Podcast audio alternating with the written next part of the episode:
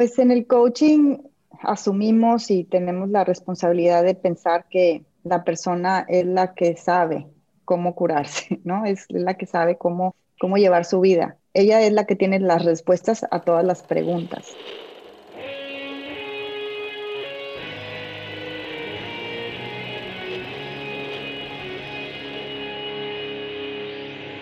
Bienvenidos a Volver al Futuro Podcast, donde platicamos con las mentes que nos impulsan a crear el nuevo paradigma de salud y bienestar. Conducido por Víctor Sadia. Muy buenos días, muy buenas tardes, muy buenas noches. El día de hoy nos acompaña Alejandra Cortés. Alejandra Cortés es Health Coach y presidenta de la Fundación Axtel. Forma parte del consejo de varias instituciones de apoyo enfocados a la salud, la educación y la niñez. Es parte del patronato del premio Luis Elizondo y de la Junta de Directores de la Escuela Politécnica de la Universidad de Monterrey. Es autora del libro Soy Libre y actualmente forma parte del equipo TEC Salud para llevar el enfoque de la medicina funcional a la comunidad. Alejandra, gracias por estar con nosotros. Gracias, Víctor. Feliz de estar aquí. Alejandra, me compartiste hace unos días que tu mamá murió hace poco y que fue un evento, pues obviamente muy, muy marcado para ti. ¿Nos podrías platicar un poquito? Obviamente es algo muy reciente, pero ¿cómo sucedió y qué implicaciones de corto plazo estás empezando a ver en tu vida que te han movido tanto? Este, sabes que hace, mi mamá ya tenía una enfermedad progresiva y tenía ya muchos años con, con esta enfermedad. Y vino a, digamos, a tener su pico hace unos cuatro meses. Y la verdad, este, fue algo que sí me marcó en el sentido de que por cuatro años estuvimos muy pendiente de ella. Y luego se vino el COVID, entonces la dejamos de ver y fue algo muy fuerte no verla porque podía, ¿verdad? Podía morir. Pero a la vez ella misma dijo, ¿sabes qué? Prefiero morir a no verlas porque yo ya no sé cuánto tiempo me va a quedar y ya no las estoy viendo y, y esto no me gusta. Entonces no la llevamos de viaje, la, este, las familias, y, y estuvimos con ella un mes.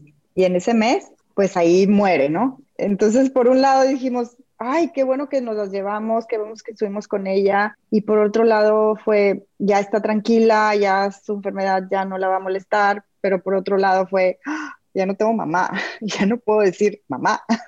O sea, ¿sabes? Como que todo el mundo dice, ay, mamá, ay, mamá, pero de repente dices, ya no voy a decir mamá porque ya no está. Eso fue una de las cosas que a mí más me, me pegó, ¿no? Porque, eh, ¿qué implica eso? Yo ya estoy responsable de mí, ya, ya, ya sigo yo, ¿no? ¿Cómo fue ese periodo de vivir con esa enfermedad crónica que entiendo que fue artritis, entre otras cositas? Sí. Este, ¿Qué aprendiste tú de la enfermedad crónica gracias a la enfermedad de tu mamá en lo general? Fíjate, te puedo decir que tratamos de todo. Y la verdad no te puedo decir que a qué conclusión he llegado porque es tan complicado la salud de una persona y cómo ésta lleva su vida. Este, tratamos de cambiarle la dieta, le, le cambiamos todo, le cambiamos todo, la llevamos con doctores, las medicinas, los, los probióticos, los, este, todo, todo, todo. Pero a fin de cuentas yo creo... que hay personas que manejan su mente de una cierta forma que no les permite estar en libertad. No sé, la mente es tan poderosa que arrasa con todo. Tú estudiaste coaching y eres coach desde hace varios años y en este proceso de la enfermedad de tu madre y, y, y de su partida, ¿cómo, cómo ves esos principios del coaching aplicando y cómo los fuiste aplicando hacia ti, hacia tu familia en este proceso? Pues en el coaching asumimos y tenemos la responsabilidad de pensar que la persona es la que sabe cómo curarse, ¿no? Es la que sabe cómo, cómo llevar su vida. Ella es la que tiene las respuestas a todas las preguntas. Entonces, en ese contexto, pues yo sabía que mi mamá tenía todas las respuestas a sus preguntas, a su enfermedad, y tratábamos de accesarlas con preguntas poderosas, con... Este, pensamientos este, disruptivos, con, con otras ideas, con formas diferentes de ver la, lo mismo. Pero a la vez el coaching también tiene ciertos límites porque la persona tiene que querer. Y pues yo puedo estar ahí, yo puedo ayudar, pero si la persona no quiere y la persona no desea seguir adelante, pues no, no puedo hacer nada. Ahora, si la persona sí desea seguir adelante, pero hay cosas que son más poderosas que ella, pues tampoco se puede. Es, es, un, es un viaje muy profundo que a veces no, no llegamos. Tú llevas sí. trabajando en, con temas eh, con niños, y ahorita me gustaría que nos platicaras de los proyectos en temas de niños y de educación. Y en este contexto de vivir esta realidad con tu mamá, ¿cómo empiezas a traducir esto a tu vida y sobre todo a la educación a tus hijos? Precisamente por este, eh, esta manera de aprender a vernos a nosotros mismos y a conectar con nosotros mismos desde esta perspectiva un poco más, digamos, consciente y despierta antes de vivir la etapa difícil, que para muchos puede ser muy difícil, de, de la edad mayor. Digamos que yo he tenido muchas etapas con mis hijos donde me he equivocado, la verdad te lo digo, porque ya ahorita son, son adultos. Pero por muchos años yo quería imponer mis teorías, ¿no? Mis teorías de alimentación, mis teorías de salud, que en un momento dado, pues, yo creía buenas para mí. Pero, pues, como vemos, lo que es bueno para uno no es bueno para otros. Entonces, mis hijos padecieron mucho esa etapa donde yo insistía en hacer lo que yo creía necesario para ellos. A, la, a través de los años tuvimos varias este, etapas altas y bajas, pero creo que hoy ellos entienden lo que es más que alimentación, más que ejercicio, más que nada, entienden el cómo escucharse a sí mismos, el cómo escuchar a su cuerpo, el cómo estar pendientes de, ay, hoy, hoy me salió este granito que no tenía, o sea, estar como, ¿cómo se dice? Aware, como conscientes de sí mismos. Y eso, con eso me quedo tranquila, porque ya ellos van a buscar sus respuestas. ¿Cuál es una de las técnicas o experiencias que has tenido para poder generar ese, ese awareness en tus hijos? Que yo también creo que es, es la base de todo para que cada quien sea autónomo y, y curioso y, y tome decisiones. Porque hay un paralelismo también con la profesión médica, por así decirlo, ¿no? En el que estamos acostumbrados a ir al médico a que nos diga qué hacer, pero no tanto a, a este principio del coaching que dices, pues cada quien sabe qué es lo que le puede servir. Entonces también, ¿cómo tú lo viviste para, en vez de pasar de esa imposición de las cosas que tú creías que eran buenas, a pasar a, una, a un ambiente que, que permitió la generación de su propia conciencia en, en tus hijos?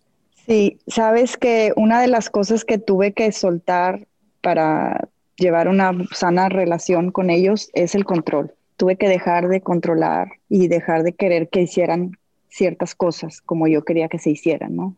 Y pues en esa medida hemos llegado a ser una familia más feliz y más, más consciente de cada uno y de las necesidades de cada uno y respetando, ¿no? Ese respeto. Entonces, pues lo mismo con, con el tema de, de la medicina y de los doctores. Para muchos de nosotros en un momento dado de la vida, pues fueron dioses. Los doctores fueron como, su palabra era la ley, ¿no? La palabra. Al punto que, que dejamos de escuchar nuestra propia voz. Y ese es el tema. A mí, yo no estoy en contra de los doctores, me encanta y tengo muchos amigos doctores y, y me han salvado la vida muchas veces, pero el tema de darles todo el poder, ese es lo que yo no estoy de acuerdo. Hay que tomarlo y retomar el poder nuestro y de cada uno de nosotros para, para saber dónde estamos parados, ¿no? ¿Cómo crees que los doctores, y obviamente hay, hay, hay nuevas generaciones que, que desde el principio están cayendo en cuenta de que pues, la medicina tiene mucha fuerza, pero también se, se requiere apoyar de otros profesionales como coaches, nutriólogos, psicólogos y a veces gente que no estaría en la, tra- en la medicina tradicional occidental para precisamente eh, ser más efectivos en, en ayudar a los pacientes, en, en cobrar conciencia de sí mismos y de sus decisiones? ¿Tú, ¿Tú cómo has vivido esos procesos en los que has tenido experiencias con médicos o profesionales que, que realmente busquen ese trabajo interdisciplinario o por otro lado que sea un trabajo que, que sepan que ellos no pueden tener la última palabra e incitan o invitan a sus pacientes a buscar también preguntar en otros lugares? Pues fíjate, una de las cosas interesantes es que cuando uno quiere tomar el control de su vida y quiere tomar las riendas de las cosas que le afectan a uno, busca formas, ¿no? Si vas con un médico que no acepta que le digas nada, pues ahí es donde no vas, mejor cambias. Y a mí lo que me ha pasado es que con los médicos que he ido, pues sí les digo, o sea, mira, yo traigo esto, siento esto, mi cuerpo me está diciendo esto, creo que esta es una forma de, de, de curarme y, y creo que esto me puede ayudar, ¿cómo ves? Si de antemano es no, pues mejor me muevo. Y en esa medida me ha tocado mucha suerte que, que hay médicos que me abren la puerta y que quieren saber y, y, y me ayudan y buscan ellos formas y, y si no les, les pido que no me den antibióticos, pues tratan de ver la forma de no dármelos y, y me monitorean un poco más. Cosas así, ¿no? O sea, en la medida que uno esté informado y que quiera cambiar su realidad, creo que lo puede lograr.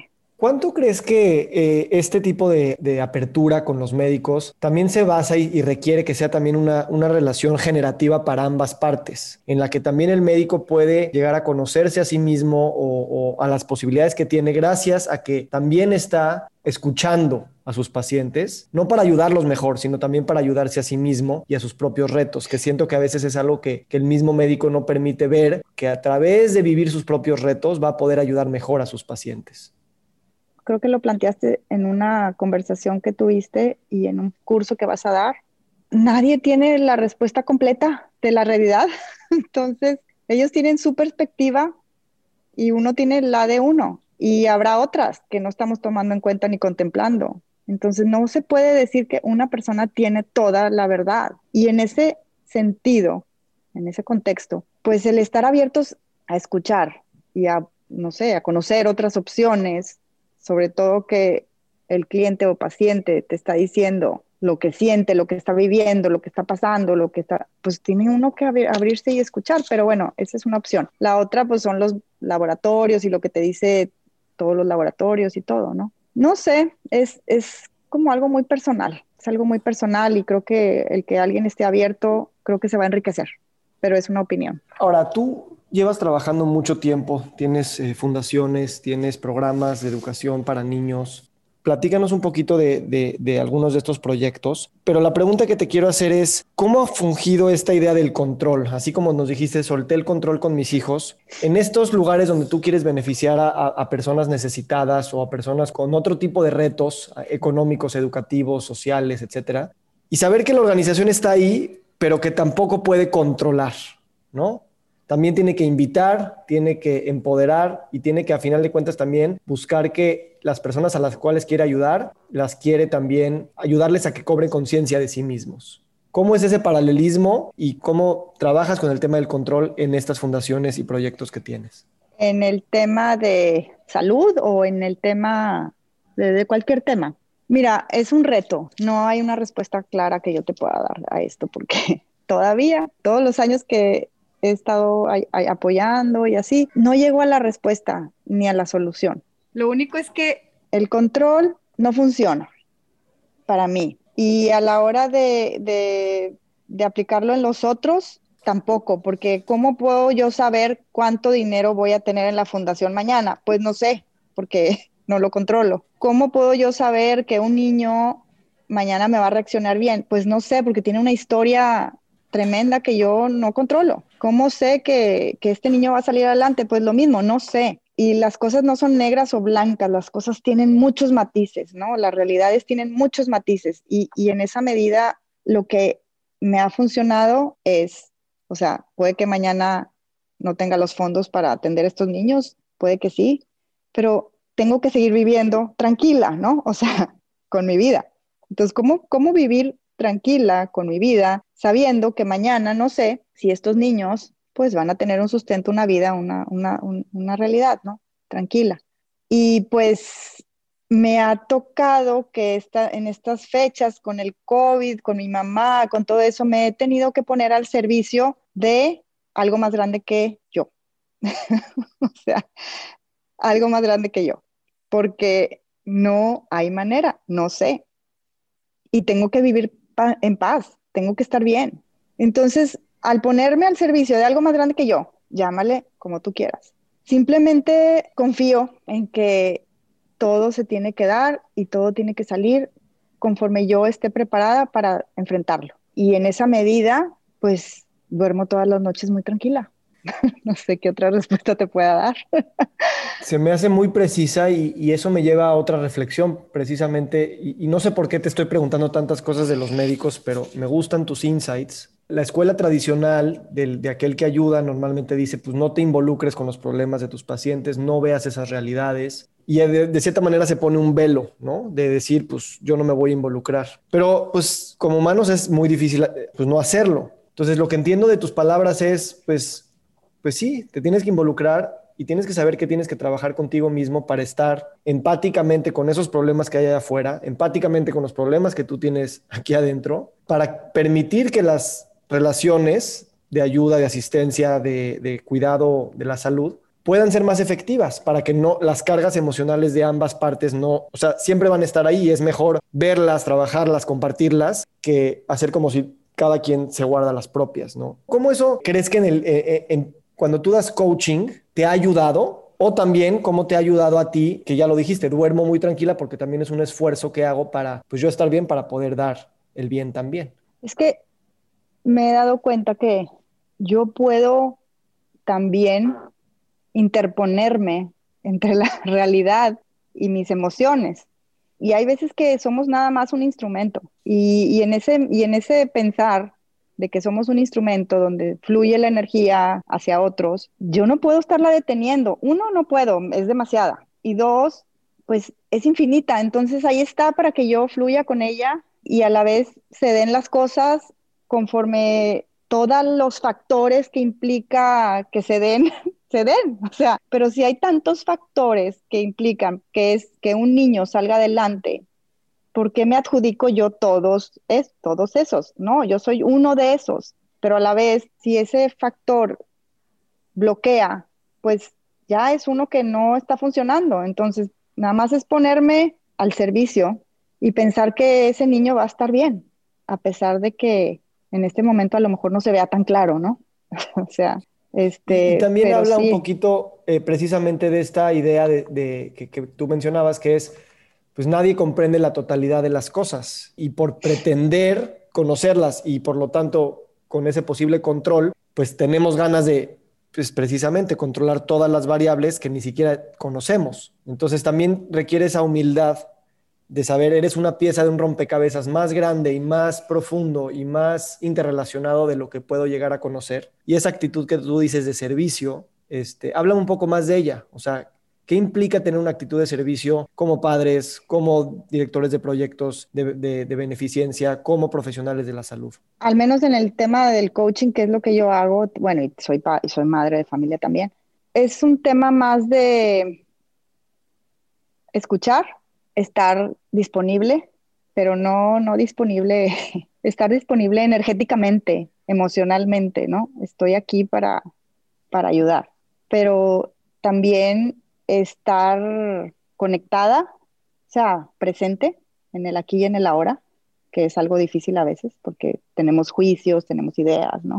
Y soltar el control, no quiero, no quiero que suceda nada, no quiero que pase nada, todo lo que, está, lo que vaya a pasar está pasando aquí y ahora, y toda la transformación se está dando en este minuto, no, no mañana o pasado, aquí y ahora. Entonces, el pensar que, que yo voy a cambiar a la persona no es, real, no es verdad, la persona va a cambiar por sí misma, pero si, si ponemos las condiciones en el minuto, en esa junta, en esa sesión, en esta plática, si se ponen las condiciones para que la otra persona realice algo, pues ya con eso...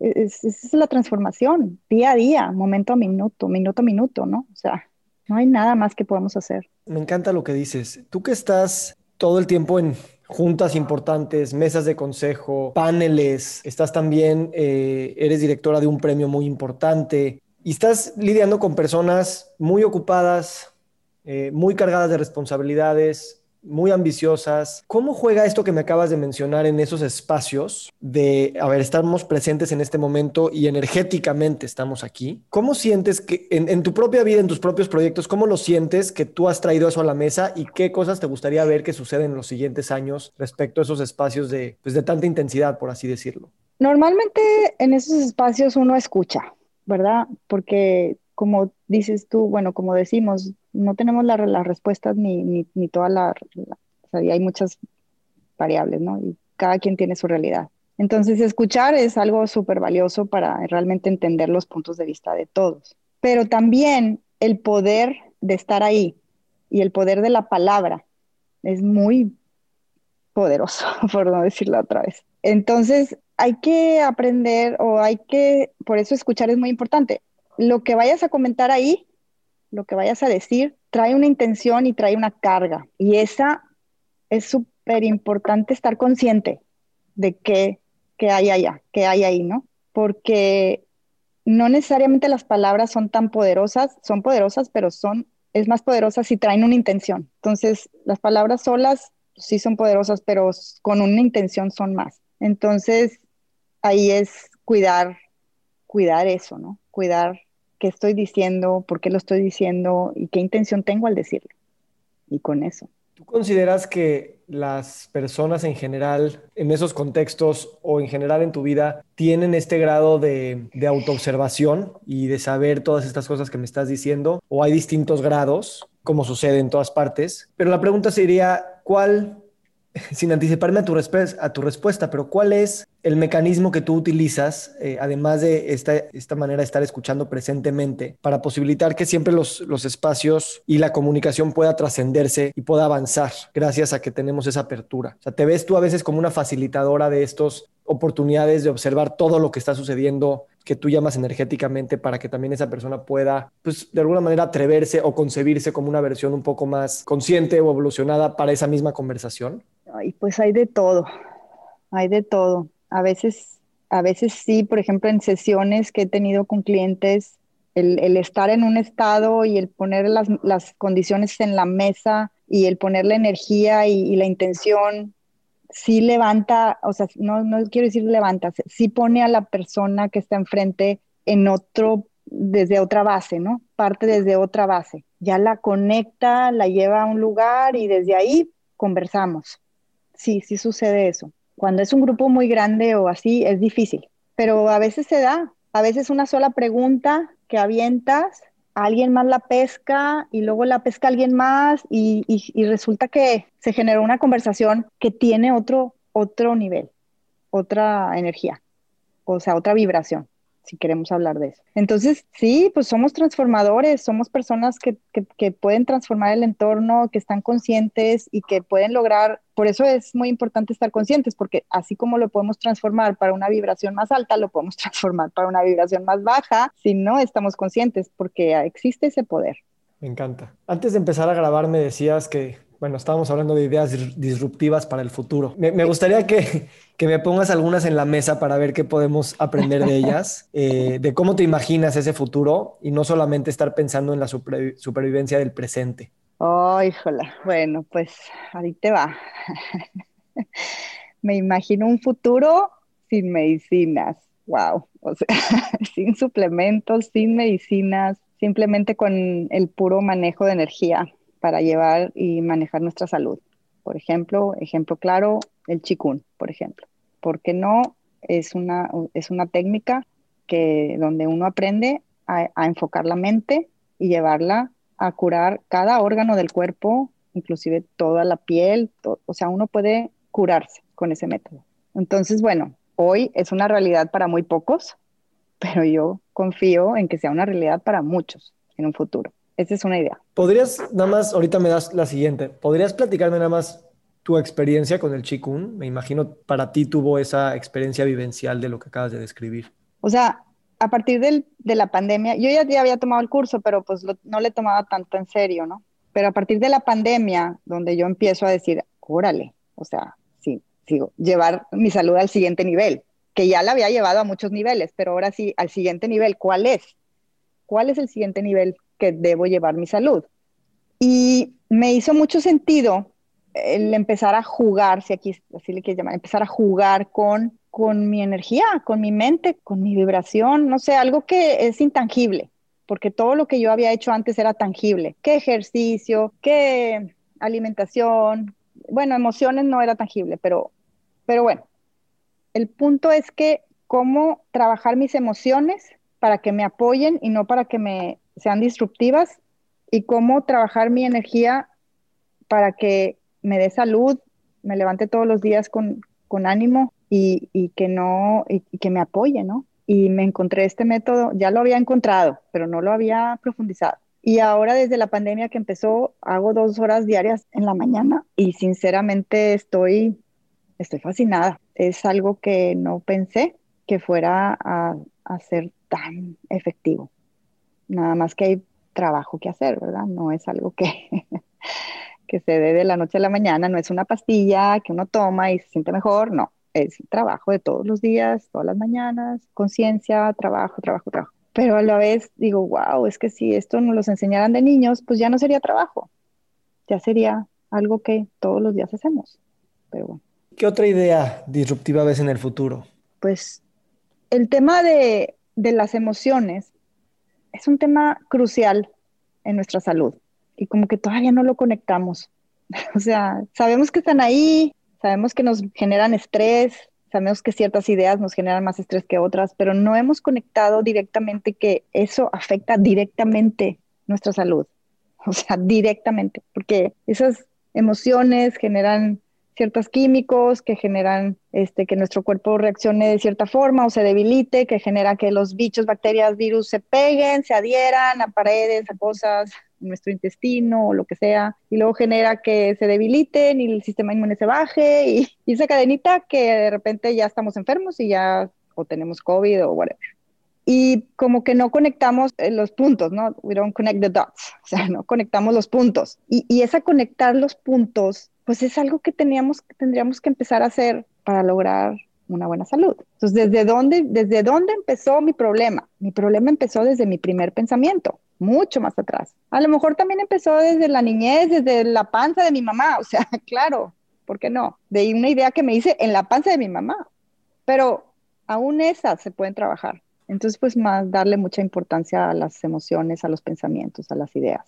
Yo estoy muy de acuerdo contigo. A veces la pienso, pienso esto, digo, nosotros somos seres emocionales. O sea, esa es la naturaleza de nuestro, de nuestro ser y tenemos todas las cosas encima. No como al revés, pensamos que somos máquinas, tal vez orgánicas, biológico-químicas, y a eso le sumas emociones, ¿no? Y entonces cuando partes de que somos seres emocionales, pues se transforma muchísimo la, la, el lente con el que vemos el comportamiento humano, el lenguaje que usamos, las tecnologías que creamos y la manera de, de solucionar problemas, que normalmente es como pues, las emociones no son, no son parte de esa, de esa idea. Y ahorita se me ocurre, yo hablo mucho de los cambios de narrativa y como dices, las ideas son muy importantes. Y cambiar la narrativa no implica nada más pintar la posibilidad de un mundo diferente, sino que en esa pintura haya un involucramiento emocional de todas las personas que somos parte de la, esa narrativa posible. O sea, no es contar un cuento o, o bosquejar una solución técnica, sino cómo haces que todas las personas se sientan emocionalmente atraídas a esas ideas como manifestaciones de sí mismos hacia afuera. Y entonces, para mí, para allá, o sea, el mundo va a evolucionar en la medida en la que emocionalmente nos conectemos con la gran tecnología que tenemos y las grandes posibilidades que tenemos, pero que las emociones son parte de la ecuación fundamental. No, pues sí, hay unos temas que tendremos que lidiar conforme vayamos avanzando. No, sí, yo creo que son la primera cara a todo, aunque estemos inconscientes, pero sí tenemos una, una, una sensación, una idea, un pensamiento. Y ese pensamiento es lo que nos va a llevar a la salud o la enfermedad. Entonces, en la medida que lo pongamos en primer plano y lo identifiquemos y lo conectemos con todo lo demás, pues va a venir la salud. Esa es mi, mi, mi teoría. ¿Qué, qué pasa cuando llega un paciente contigo? Y no me gusta esa palabra, pero llega una persona contigo a una sesión de coaching y esa, esa persona cree que su problema es de alimentación o, o de ejercicio o de sueño o de algún tema técnico, ¿no? O de que le falta dinero. Y, y tú te das cuenta que hay un tema obviamente emocional, siempre lo hay. ¿Cuáles son tus técnicas para poco a poco no decir es que vamos a hablar de la muerte de tal persona o vamos a hablar de un rechazo, que, o sea, de un episodio que emocionalmente se ve que está marcando ahí? Porque esa persona quiere que le des una solución más técnica, como tú dices, ¿no? Una solución más tangible. ¿Cómo haces ese viaje para que poco a poco empiece la realización de que la base tal vez sí es emocional? Pues primero como coach asumes que el, la persona tiene todas las respuestas, ¿verdad? Eso es primero que nada. Entonces yo no voy a decirle nada nuevo que ella ya no sepa. A lo mejor no lo tiene consciente, pero ella ya lo sabe, o él.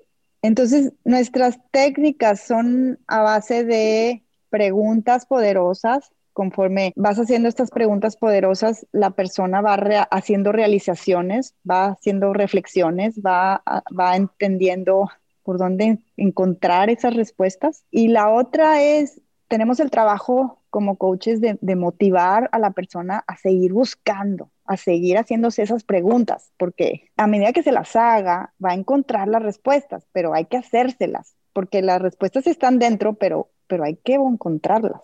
Entonces, yo ni de chiste le voy a decir a alguien qué hacer, ni de chiste. Entonces, eso es algo que ella tiene que encontrar. Pero mi, yo soy una facilitadora, eso es lo que soy. O sea, soy una persona que, digamos, te va a ayudar a encontrar tus propias respuestas con las técnicas que te, o sea, con las técnicas que puedo utilizar, ¿no? Entonces, pues básicamente es eso. Me encanta. Eh, Alejandra, ¿qué sigue para ti en los siguientes diez años, eh, en esta vida de congruencia energética entre tus responsabilidades contigo misma, con tu familia, con tu trabajo, con el, el, el trabajo que haces en, en las fundaciones y asociaciones que perteneces? ¿Cómo te ves en diez años? ¿Qué estás construyendo? Pues ya lo estoy haciendo, ¿eh? Quiero pensar que el presente es mi futuro, porque esto del COVID me vino a, a remover muchas cosas que, que ya he estado como cambiando, organizando, y, pero no te pude ir a decir qué voy a hacer, porque no sé, pero sí que te pudiera decir es que cada vez voy a estar más consciente, cada vez voy a estar más presente, cada vez voy a estar más en tono con la realidad. Eso es lo que quisiera, y quisiera estar conectada con lo que viene, ¿no?